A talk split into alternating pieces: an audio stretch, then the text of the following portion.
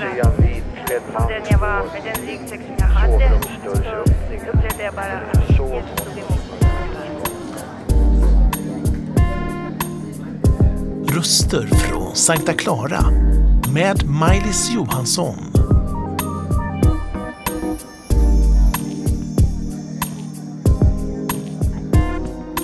Välkommen till Sankta Clara kyrka. Idag ska jag intervjua Klasse Hansson i serien Klara röster. Välkommen Klasse. Tack för det. Ja. Du är ju en kille med många olika gåvor. Du är vaktmästare på Sankta Clara just nu. Finns det någon som har så mycket kärlek som du när du går runt här? Du spelar många olika instrument.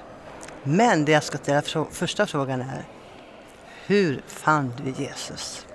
Ja, det är ju alltid en spännande fråga. Hur hittar man Jesus eller hur hittar Jesus mig? Det var så att jag kom med via min granne då. Jag har varit med i söndagsskolan. Sen kom jag med i juniorverksamheten när jag var scout. Fick lära mig mycket gott och där på scoutläget så var det ju många kristna. Och jag hörde mycket om Gud då. Sen kom ju erbjudandet då om, om det här att bli kristen och frälst då. Eh, gick ut och jag började ju tänka på det men jag såg också att mina kamrater hade ju något speciellt. Och det, var, det var bra människor, det var bra gäng, det var bra kompisar så jag tyckte att ja, men det, här, det här verkar ju vara någonting för mig också så då tackade jag ja. Så där blev starten.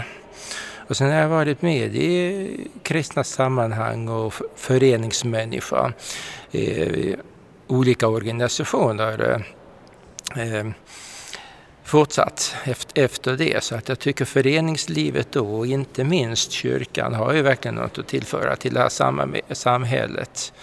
Och, och kyrkan då har ju så mycket mer att ge, har ju ett sånt djup. Och det är det djupet också som hållit mig kvar, min tro på, på Gud. Det visserligen har förändrats under årens lopp hur jag eh, identifierar min tro, hur jag identifierar min relation och även, även Gud.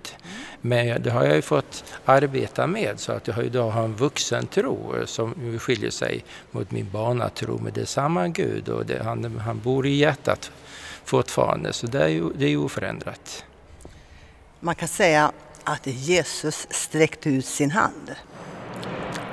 Eh, att sträcka ut sin hand, det betyder att Jesus är redo om bara du är redo att komma. När du mötte Jesus som din personliga frälsare och du bestämde dig för ordet ja, det tyckte jag var väldigt bra. För Jesus han kan ju bara samarbeta när vi säger ja eller nej. Du sa ja till Kristus. Eh, det är första steget i det kristna livet. Hur många ja har du sagt sedan dess som har med Jesus att göra? Ja, eh, precis. Där kom det första jaet igen. Eh, det, det, är ju, det är många gånger som jag har eh, sagt eh, ja, alltså att eh, starta, eh, starta om, göra en omstart. Eh, orientera mig utifrån nuläget och säger Gud, nu, är- nu är jag beredd att gå vidare. För livet tar ju sina olika svängar. Då, då är det väldigt skönt att faktiskt kunna, kunna utgå ifrån Gud. Ja men tack Gud att du är med mig. Hjälp mig nu att gå rätt väg. Att uh, mina, mina steg går i rätt riktning. Ibland behöver man ju ha lite styrfart för det är inte så att, att man ber så pekar Gud ut riktningen direkt utan ibland får man uh, ha lite styrfart och så leder Gud en på vägen. Så har jag upplevt att det är. Mm. Har du haft drömmar på ett annorlunda sätt när du inte var kristen eller när du blev kristen? Och när du började drömma om det här skulle jag vilja göra som kristen, har någon dröm uppfyllts? Så här specifikt. Ja, det är musiken då och, eh, som, som jag burit med mig sin barnsben. Då. Jag hade ju en pappa och syster som spelade och sjöng med mig och det är väldigt tacksamt att växa upp i en sån familj. Sen kom jag med i olika körer och sen började jag spela gitarr då tack vare kyrkan och kyrkan har betytt enormt mycket när det gäller musikalitet för, för väldigt många. Och, eh, så det, det är det fina men också att det finns ett, ett djup där. Men min dröm det är ju det är att jobba vidare med musik och bli ännu skickligare i det jag gör. Det är väldigt roligt när folk kommer och tackar mig och säger, säger att den där sången betydde mycket för mig. Det, det, innebär att jag förmedlar någonting och jag gör en annan människa glad. Och det, det tycker jag är väldigt fantastiskt när jag får vara ett, ett redskap. Det är liksom inte mitt, mitt ego som ska fram utan jag får vara ett, eh, en, en länk, en redskap, den som förmedlar till någon annan. Och det, det tycker jag är väldigt fint för då känner jag mig vad bra, då är jag inne på rätt väg. Då visst blir jag glad att jag gör, levererar bra, men jag blir jätteglad när jag har en mottagare som, som jag har uppmuntrat och, och glatt på vägen. Det, det betyder jättemycket. När det gäller destruktiv musik, det är ju någonting som inte är bra kallar vi det för. Mm. Det, man kan säga att det drabbar själen negativt. Det ska ju vara positivt när man hör musik. Mm. Vad skulle du vilja ge för råd till de som håller med, på med destruktiv musik? Som man bara vet att det här är inte bra för den här personen. Vad skulle du vilja säga till mm. ungdomar till exempel? Som är kanske precis är ny på den banan. Ja, alltså musik påverkar oss eh, både själsligen men också kroppsligen. Då. Att man har ju testat att eh, spela klassisk musik för, för tomater till exempel och det visar sig att de växte betydligt bättre. Eh, spelar man musik som, som, som är skränig, visst kan det dämpa sinnet om, om det nu är det man är ute efter, men då kanske eh, musiken blir en drog istället. Då är det bättre att söka på annat håll och jag vet ju ett bra håll eftersom jag är med i kyrkan.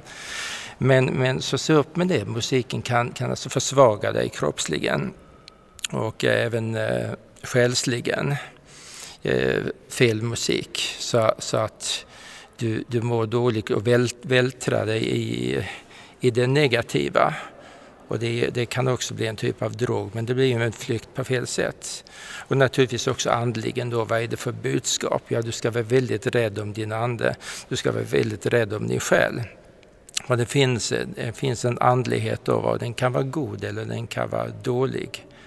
Och du ser med facit i hand, hur, liksom, hur, hur, har det, hur mår du? Hur har musiken påverkat dig? Så, så välj, välj god musik med gott innehåll som du känner att du och andra blir glada och upprymda och kärleksfulla av. Det är väldigt viktigt för att, för att annars så blir det en negativ spiral både för dig och din omgivning. Mycket bra sagt av en musiker. Klasse, du jobbar ju på Sankta Clara kyrka som mm. vaktmästare. Mm. En vaktmästare det är ju den som ska visa vägen i kyrkan så att säga. Mm. Men det finns ju mycket annat också. Vad är det vanligaste som man drabbas av som vaktmästare när det kommer in människor i kyrkan? Ja precis, jag brukar säga min roll det är allt utom att vara präst. Så, så att jag hjälper turister, jag, jag hjälper folk och kan kanske få en liten pratstund också. De får tända ljus och jag kan vara tur, lite turistguide och sen att jag hjälper till med musiken också och, och sången. Och, men se till att kyrkan fungerar, det vill säga det, jag sätter också gränser. Här kommer folk in och det är en kyrka. Det är en kyrka i första hand som hjälper människor.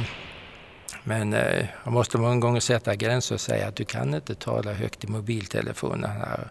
Och du, du, du kan inte ligga i bänken och sova då efter klockan tio. Och eh, det måste folk respektera. För det handlar om att respektera kyrkan man faktiskt är i. Så att det, det är många gånger att sätta gränser men att, att eh, också en kärleksfull familj. Du är välkommen hit, du kan vara hela dagen. Vi har ett billigt café, du kan prata med människor, vi kan be för dig. Du kan lyssna på gratis musik, det är mycket vi erbjuder. Som sagt, man är med ett givande tagande och ömsesidig respekt.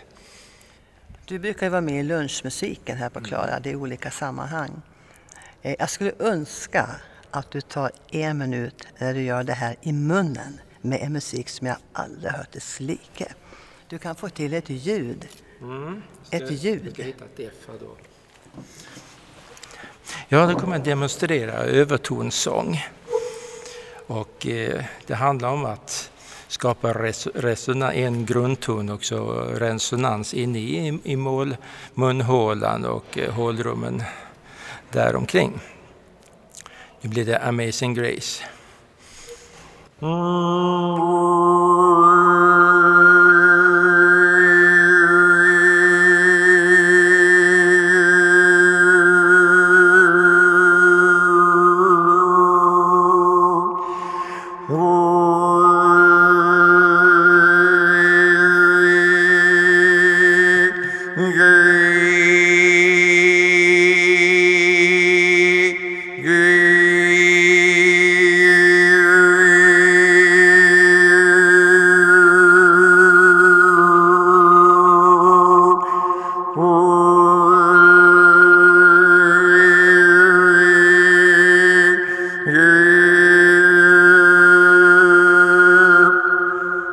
Amazing Grace med övertonsång.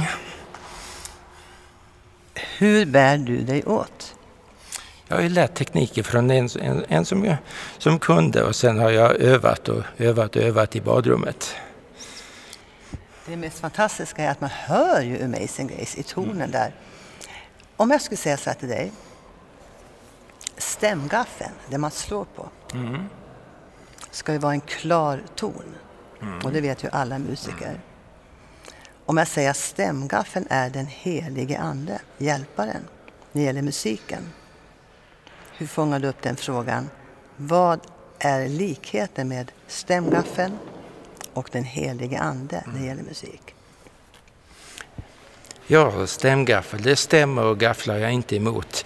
Helt, helt klart är han... Eh, eh, ja, det är väldigt bra bild på en helig ande tycker jag. För att då, då lyssnar vi in den heliga ande ju som, som är, är Guds eh, tal eh, och ledare i oss. Så, så, får vi, så får, klingar vi ju samklang med honom så att det, det är väldigt, väldigt bra. Och eh, du som inte känner Gud eller Jesus, jag, jag lovar dig, eh, lär du känna honom så kommer du se att livet har djupare dimensioner. Det här är många vuxna i kyrkan som har upptäckt eh, Jesus. Upptäckt att eh, det faktiskt finns någonting mer eh, än, än deras övrigt bra. Och, ja, ett, ett liv som, som inte var egentligen att klaga på men man har upptäckt då, wow, det, det finns en Gud. Och när du har Gud inom dig då, tagit emot Jesus, då har du också eh, tillgång till en helig ande och en helig ande som stämgaffel, ja. Det, det är riktigt, då kommer vi, svänger vi i harmoni med honom. Då vill jag tacka dig Klasse Hansson och jag kan väl nästan säga så här va. Är man vaktmästare så kan man ju få lite besök av någon som dyker upp plötsligt och frågar den där Jesus du talar om Klasse, han skulle jag vilja lära känna. Så vi säger varmt välkommen till dig radiolyssnare och tack Klasse Hansson för denna intervju. För det. Har denna berättelse berört dig på något sätt? Eller kanske vill du att vi ber för dig? Kontakta oss på info snabel-a sverigeskristnaradio.se